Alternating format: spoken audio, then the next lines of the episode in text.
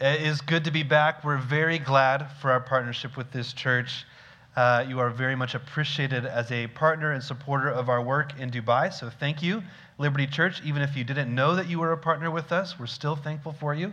So thank you for that. Uh, we love your pastors. Love Matt, love John, especially John because he's here today. And we're also thankful to you uh, once again for loving Matt well uh, by sending him out on a sabbatical uh, so he can rest and recharge and serve you well in the years uh, to come. So thank you for doing that. Angela and I bring you greetings from Redeemer Church of Dubai.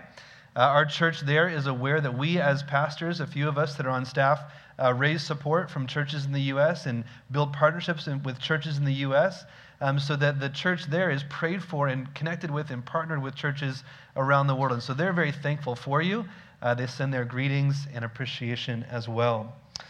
Um, we are thrilled to be doing the ministry that the Lord has allowed us to be part of there.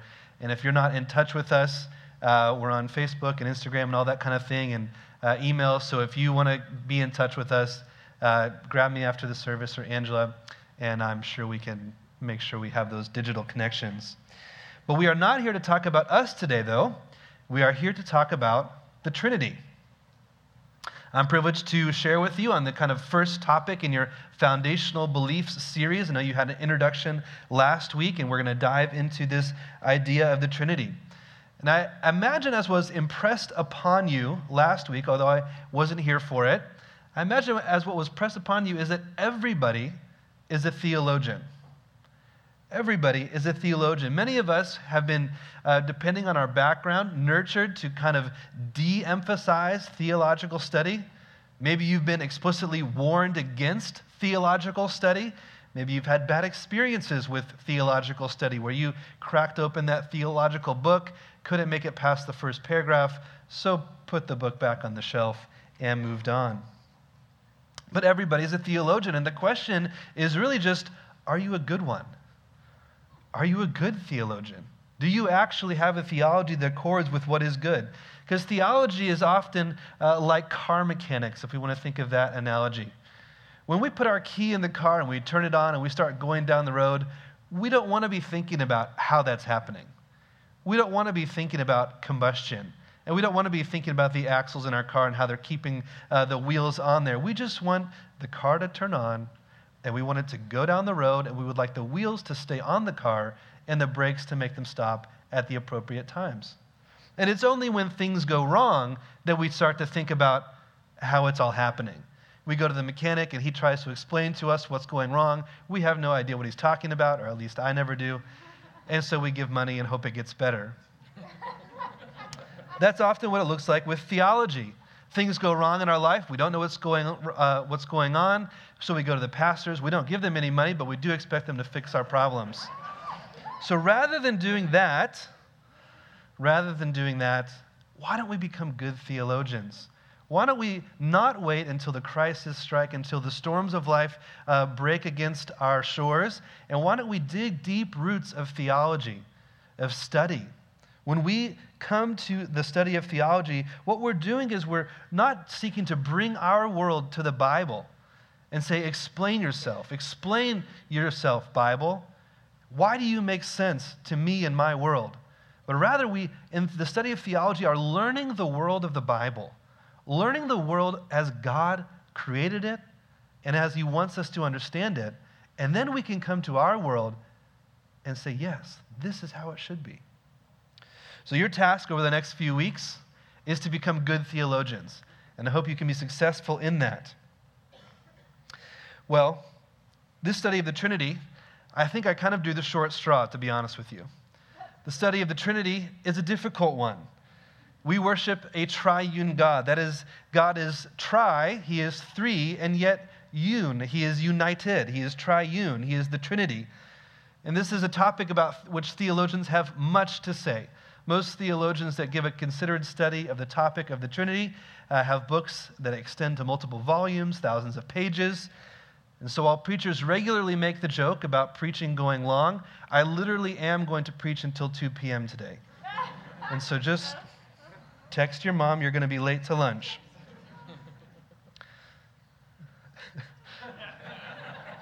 Some of you are wondering, is he serious? I heard they do that in Dubai.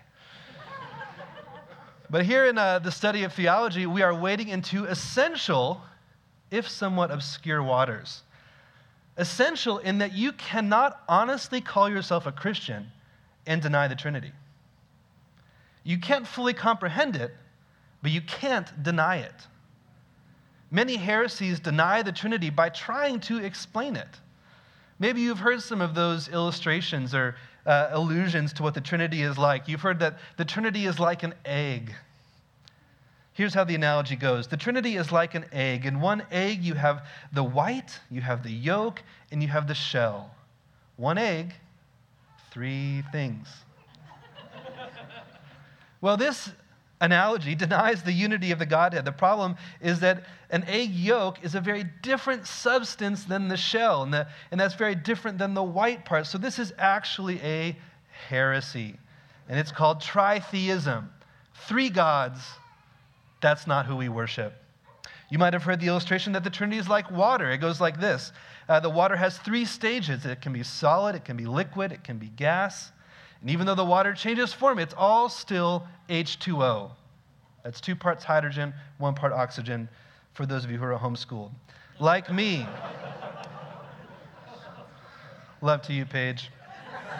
This analogy denies the distinction of the Godhead. The problem with this analogy is that no one molecule of H2O exists simultaneously as solid, liquid, and gas at the same time. So, this is a heresy as well. This is called modalism. That's modalism.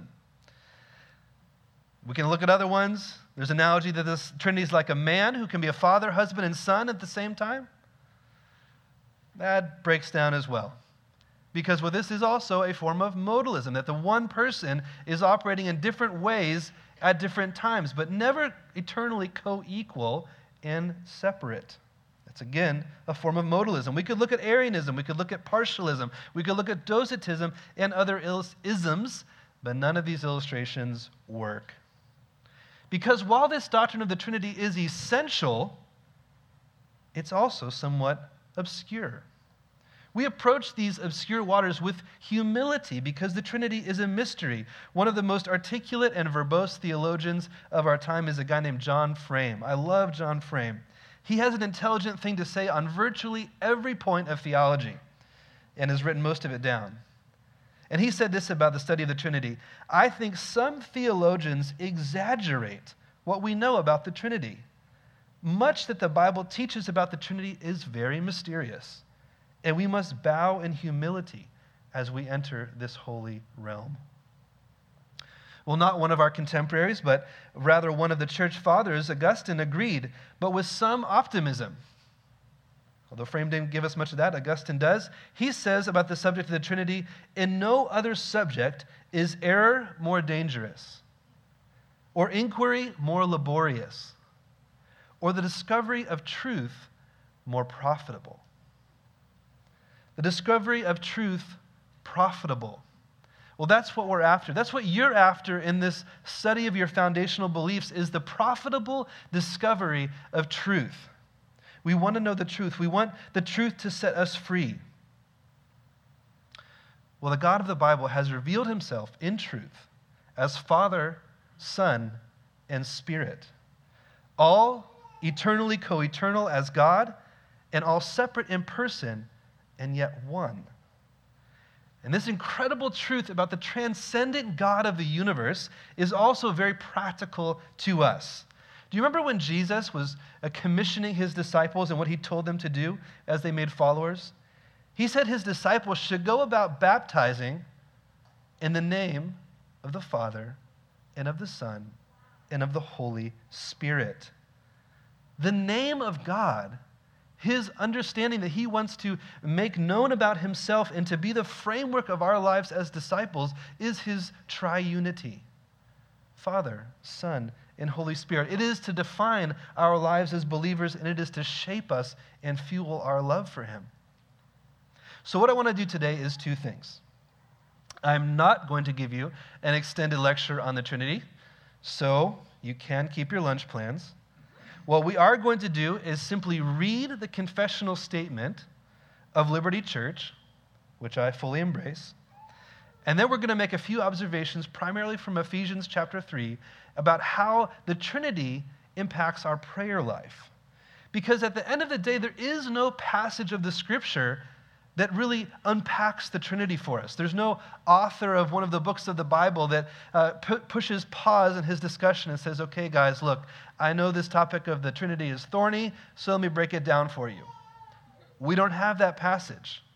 What we do have is God manifesting himself and displaying himself and telling us about himself. And at the end of the day, we look back and realize, oh, he's talking about triunity. He's talking about himself as triune. And in the same way with prayer, we, we don't really get many passages apart from the Lord's Prayer where the New Testament is teaching us how to pray in terms of mechanics, in terms of postures, in terms of do we journal, do we not journal, do we keep cards, do we not keep cards? Who knows? Do We need an app. Nobody knows. What the New Testament does do is tell us about God. And it shows us prayer. And so I think Ephesians 3 does both of these things. And that's what we'll look at. So before we do, we do want to orient ourselves to what we believe about the triune God.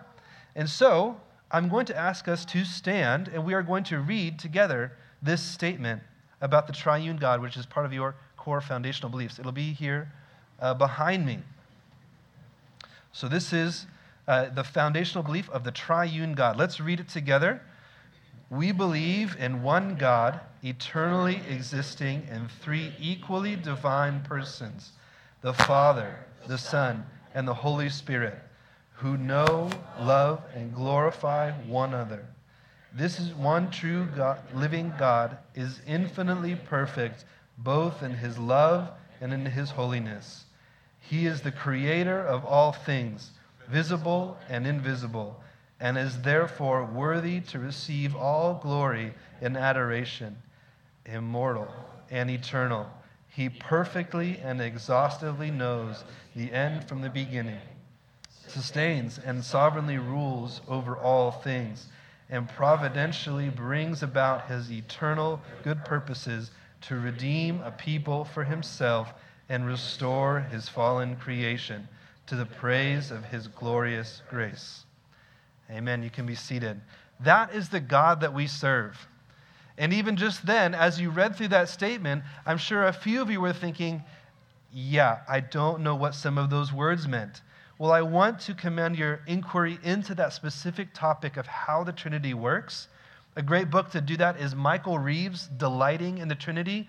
It's short, it's accessible, it's practical. Check out Michael Reeves' Delighting in the Trinity.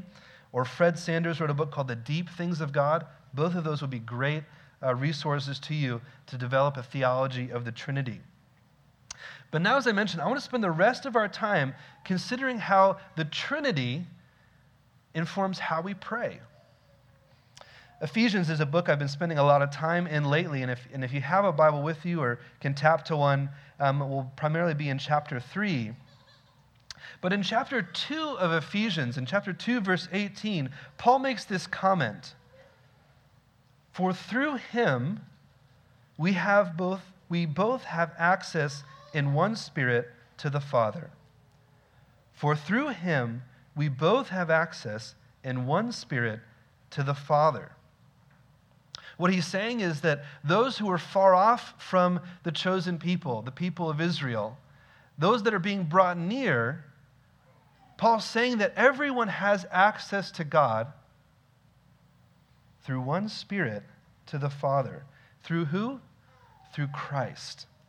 Through Christ. So, reading it that way, so through Christ, we all have one access through the Spirit to the Father, by the Spirit to the Father.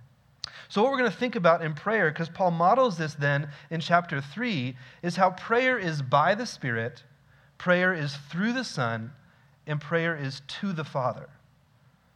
Prayer is by the Spirit, through the Son, and to the Father. So, first, we pray by the Spirit. Popping over there to Ephesians chapter 3, from verses 14 on down to the end of the chapter, Paul's giving us a report of how he prays. How he prays for the churches. He's planted this church in Ephesus. He's longing for this church to be one that's making known the mysteries of God to the rulers and to the people He's longing for this to be a place that's built on the cornerstone of Christ. It's one of the foundational churches of the Christian movement in its early days. And this is how Paul prays for them. You see in verse 16, Paul prays according to the Spirit. He's praying for them, and he's praying that according to the riches of his glory, of God's glory, that God would grant you to be strengthened with power through his Spirit in your inner being. Paul is praying that these individual Christians will be strengthened by the Spirit. Will be strengthened by the Spirit. Now, this Spirit is the one who spoke words of, of life into them, who was the instrument of God's conversion in their hearts. He's the one that brought them from their dead trespasses and sins, chapter 2, verse 1. And he brought them and, and rejuvenated their hearts, opened their eyes to the, the, uh, the, the greatness of God, enlightened them. This Spirit is now continuing at work in them, not only to have brought them unto salvation, and now to strengthen them. Romans 8 illustrates this point. Paul elaborates this point in Romans 8. He says, Therefore, all who are led by the Spirit of God are sons of God. For you do not receive the spirit of slavery and fall back into fear, but you have received the spirit of adoption as sons, by whom we cry, Abba, Father. The Spirit Himself bears witness with our spirit that we are children of God. And if children, then heirs, heirs of God, fellow heirs with Christ, provided we suffer with him in order that we may be glorified with him. So we have not received a spirit of slavery, a spirit of slavery. When we come to faith, we don't become enslaved to a new law. We don't become enslaved to a, a new ruler. We become freed from our sins. And that Spirit is the one who is with us and is leading us into freedom and into grace and truth. This idea of adoption is wonderful, isn't it? You know, for most of us, we primarily think of our salvation in terms of the ideas of pardon and forgiveness. And if you think about that, if you think about, um, you know, Donald Trump, if he was to, you are a, a rank criminal, deserving fully of a lifetime sentence in prison, and then the president, your case comes across his desk, and he has the power to write you a full pardon. No more penalty, nothing on your record. The president has pardoned you. And then the next day, you come across over there to uh, his house, the White House. You knock on the door. What's going to happen? It's going to stay shut. They're not going to let you in. You've been pardoned, but you're not a son. The spirit of adoption that we receive through God is that we are not only pardoned, forgiven from our sins, but we are adopted as sons. The spirit that comes into us helps us to know that. I love what it says there that, that the, the Spirit is causing us to cry, Abba, Father. You know, when people come to me as a pastor and they're struggling with assurance of their salvation, one question I often ask is, is Are you praying? Do you pray? And if I say, yes, like I'm, I'm begging the Lord, I, I want to know him. Well, that's, that's the Spirit. That's what the Spirit does. The Spirit in our hearts is causing us to pray. It's causing us to cry out to the Father. And even if he might feel distant, that can give us assurance knowing that that is the Spirit at work, causing us to live in light of our pardon, live in light of the freedom that we have. But then Romans 8 goes on to say that the Spirit also helps us to pray. There at the end of Romans 8, Paul says, Likewise, the Spirit helps us in our weakness. For we do not know what to pray as we ought, but the Spirit Himself intercedes for us with groanings too deep for words. And he who searches hearts knows what is the mind of the Spirit, because the Spirit intercedes for the saints according to the will of God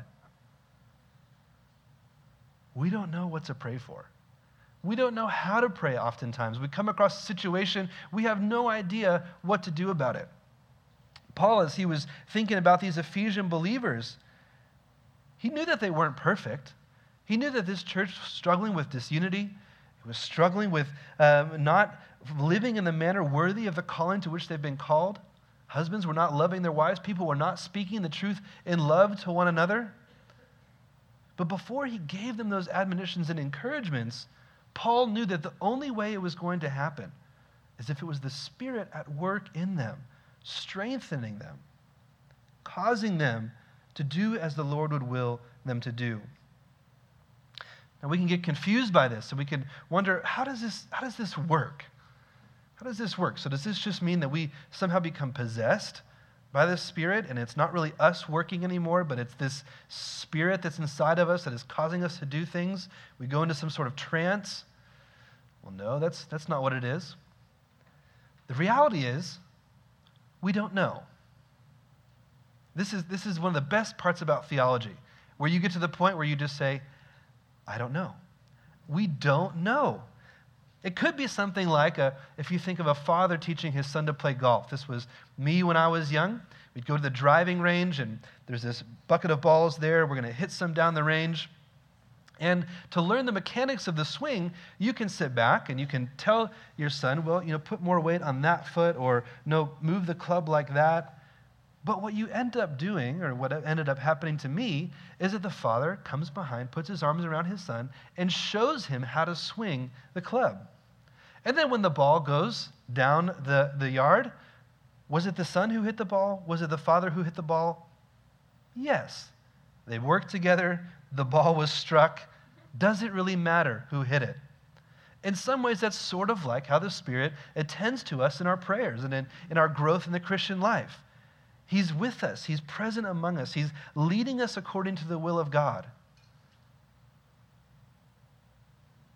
Well, friends, in our prayers, are we in tune with this Spirit? Do we seek the Spirit? Are we appreciative of God's power at work in us in the Spirit, or are we seeking to pray according to our own strength? Are we seeking to live the Christian life according to our own strength, just to get up and get through the day? Paul here is praying for us that we wouldn't do that, that our growth would be one that is wrought by the Holy Spirit. Well, we pray by the Spirit, but we also pray through the Son. We pray through the Son. The Spirit strengthens us according to Ephesians 3 here, to be rooted and grounded in love. And as Christ dwells in our hearts, we come to know that love. Read those verses if, if you have them. In, in verse uh, 17, 18, 19, says, So that Christ may dwell in your hearts through faith. He's saying this is what is going to happen when the Spirit is strengthening you. That Christ would dwell in your hearts through faith, and that you, being rooted and grounded in love, then verse 19, it would know the love of Christ that surpasses knowledge, that you might be filled with the fullness of God. Isn't that amazing? That the manner in which the Spirit strengthens us is by leading us into the fullness of God, by experiencing the beauty of the love of Christ. The love of Christ is, is an amazing, phenomenal dynamic that is, is that relationship between the Father and the Son Jesus talks about it in John 17. Father, I desire that they also, whom you have given me, may be with me where I am, to see my glory that you have given me because you loved me before the foundations of the world. O righteous Father, even though the world does not know you, I know you.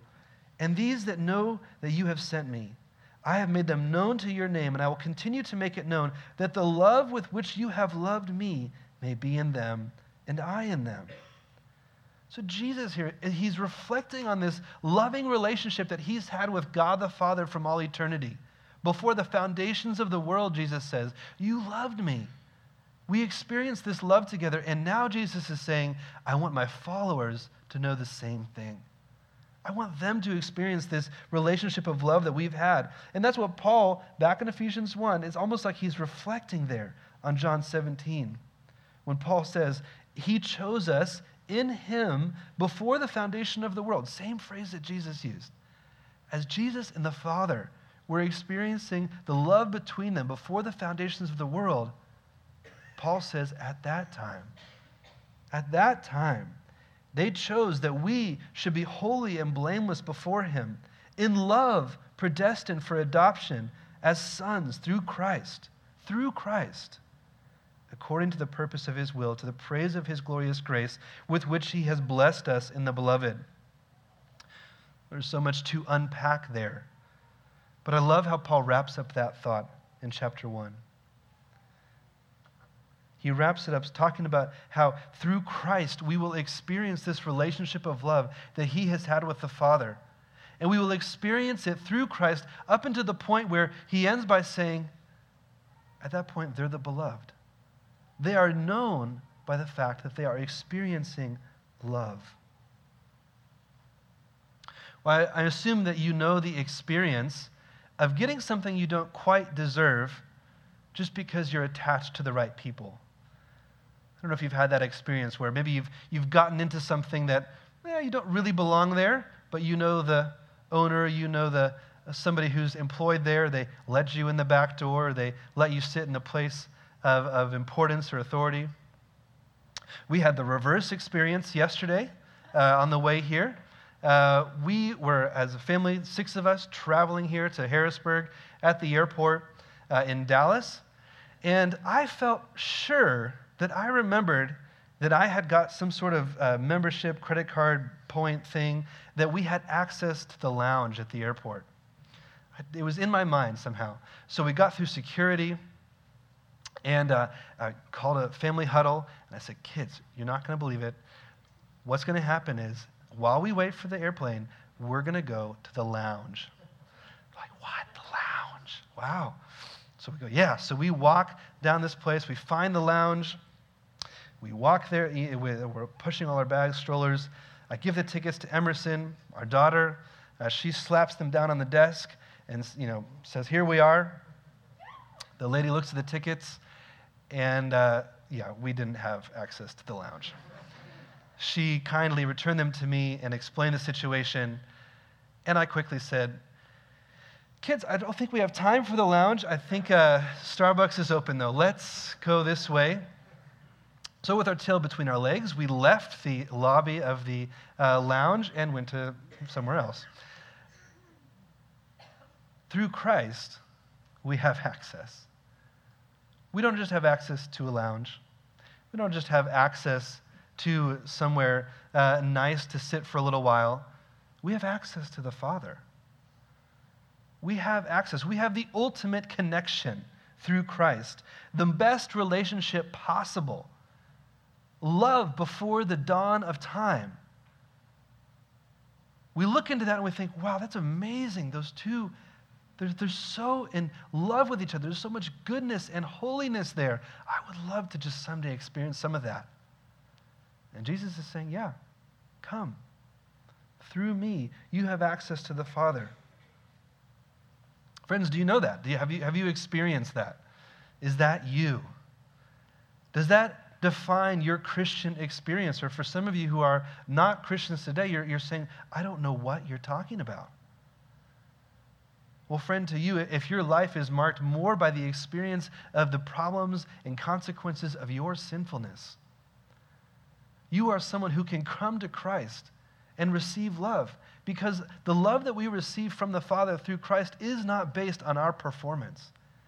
There is no list of rules that I'm here to give you today to say, this is how exactly you can pray in order to receive Christ's love.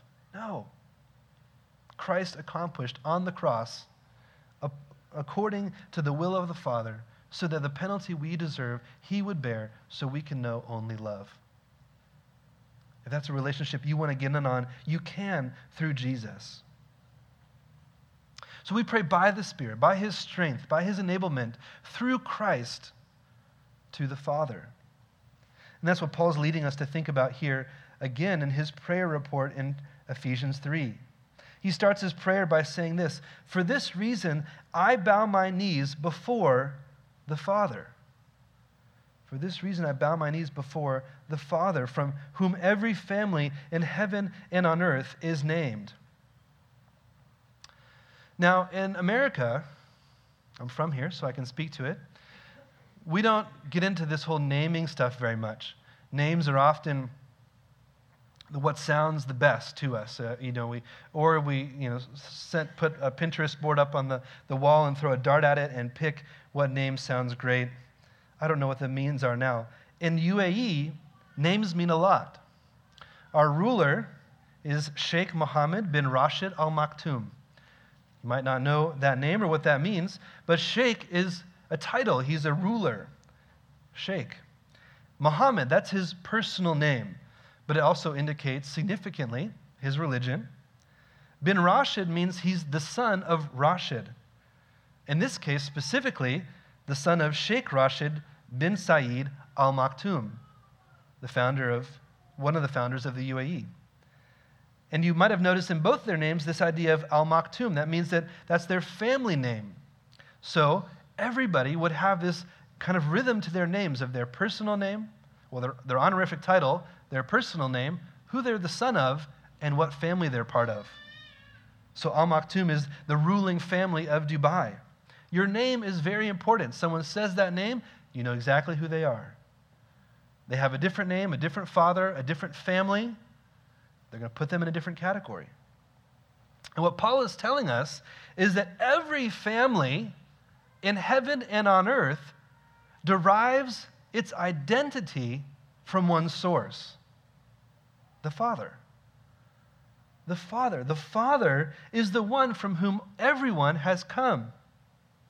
And then using this language, he's sort of reminding us not just of Great Commission language, when Jesus calls his disciples to go in the name of the Father, the Son, and the Holy Spirit to baptize, but even back a bit further than that if you go in your mind's eye to Genesis 12, where, where God gives the commission or the covenant with Abraham, you remember what he tells Abraham? He says to Abraham, I'm going to make you a great nation, and in you all the families of the earth will be blessed. Well, God is the truer and better Father Abraham. He is the one from whom all families on earth will be blessed. He is the Father of every nation. Why is this important for us as we pray? Why this is important for us is that when we think about the Trinity and who the Trinity is, we not only learn how to pray, but we learn what to pray for. See, as familiar as we might be with our prayer and our Christian life being primarily in personal terms about private realities for our individual burdens, the New Testament actually pushes us to think about primarily corporate and global concerns for which we can participate in. That's what's happening even here in this prayer that he's praying to the Father, inviting us to consider that this is the Father, not just our personal Father, although he is that, but this Father is the Father of every person in the world. Who, out of love for those people, God so loved the world that he sent his Son, that through his Son, by his Spirit, they might have new life. So now, to him, verse 20, who is able to do far more abundantly beyond all that we could ask or think, according to the power the work within us, to him be the glory. So Paul is saying, as we consider the Trinity, as we consider who God is, that ought to impact how we pray. James 4 reminds us of two problems with our prayers. Chapter 4, verse 2, he says, You do not have because you don't ask. You do not have because you don't ask. Paul says this similarly here when he says he's able to do far more abundantly than we ask or think. What he's saying is, guys, you can't ask something too big for God. There's some things that we think about, but we don't even ask it. Because there's just, no, God wouldn't do that. He wouldn't use me to serve the church. He doesn't, he doesn't know how broken I am. Maybe there's that besetting sin in your life where you know that's what's keeping you back from thriving in your marriage, thriving in your parenting, thriving in your witness at work, and you think this is just going to be part of my life forever. Why don't you ask of the Lord?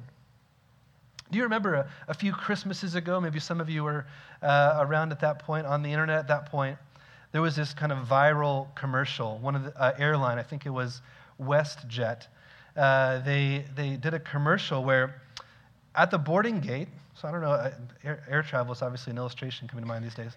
Um, at the boarding gate, they put a kind of TV screen of Santa Claus, and you'd scan your boarding pass, and then Santa Claus would come on, and the, people boarding the plane would uh, ask what they wanted. So he said, Oh, what do you want for Christmas? And some people would say, oh, I want flight tickets home to see my family, or I want a big screen TV. One guy asked for socks and underwear. They were asking all different things. So they, uh, they go on the plane, don't think anything of it. And then they get to the baggage claim at the next airport. And instead of their luggage coming out, it's presents. So the staff of this airline has gone around madly searching while they're in, en route on the flight, and they've purchased all these things for them. So a widescreen TV comes out of the, the conveyor belt, the, uh, you know, all these presents come out. And I thought, man, that's, that's so great. Isn't it? It's very nice. Unless you're the guy that asked for socks, right? Because he, he did, like you see there in the video, he's, he's, got, he's like, oh, my socks and underwear. And the guy next to him has a widescreen TV. we don't have because we don't ask. We don't have because we don't ask. Those are the, the words of James chapter 4. But now remember, when Paul is praying, when James is challenging us, he's not challenging us to pray for greater land, greater blessings, greater wealth, greater possessions.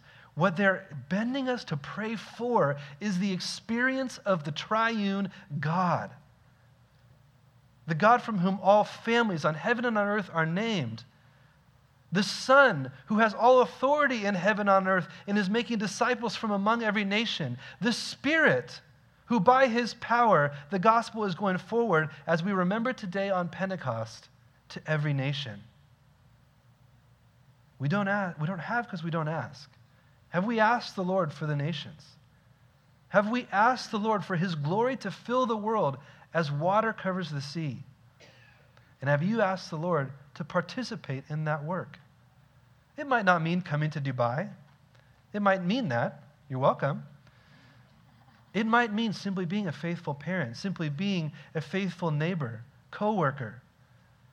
But you don't have because you don't ask. Are you asking for spiritual concerns? Because that's the other problem that James 4 points out. You ask and you do not receive because you ask wrongly to spend it on your passions. We ask for the wrong things. Tim Keller says in his book on prayer God gives us what we would have asked if we knew everything He knows. God gives us what we would have asked for if we knew everything that He knows. Let me ask you this what, what would have changed about the global advance of the gospel if all of your prayers the last week were answered? What would have changed about this church if all of your prayers of the last week were answered? And if your answer to that is, well, I didn't pray last week, well, let's start there.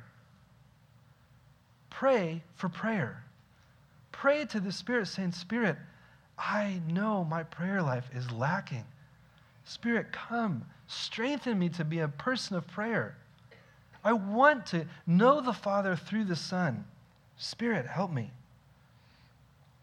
And if you think about your prayers in the last week, and they were primarily and perhaps completely about your personal burdens and gain, well, those are perhaps not unworthy prayers, Perhaps they're insufficient prayers. Perhaps the Lord would be calling you to think more broadly, to think more ambitiously about what He could do in this church and around the world. So we pray by the Spirit, through the Son, to the Father. I trust I haven't answered all of your questions about the Trinity. And there's some uh, areas of the combined triune Godhead that remain to you a mystery, and that's okay. That's okay. But I also hope that you have been encouraged to pray and to pray by the Spirit through the Son and to the Father because this is our God.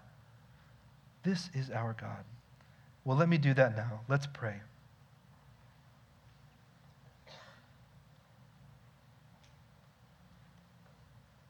Our Father, we do not know how to pray as we ought.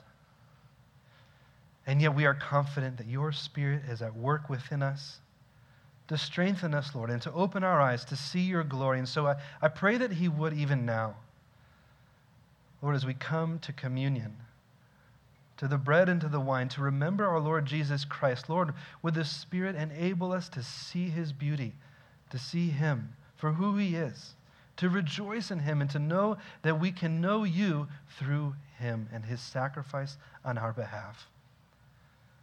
And Father, would you lead us to know how to live as we ought, how to have ambitions as we ought, knowing your great worthiness? Would we long to see you worshiped around the world in Christ's name? Amen.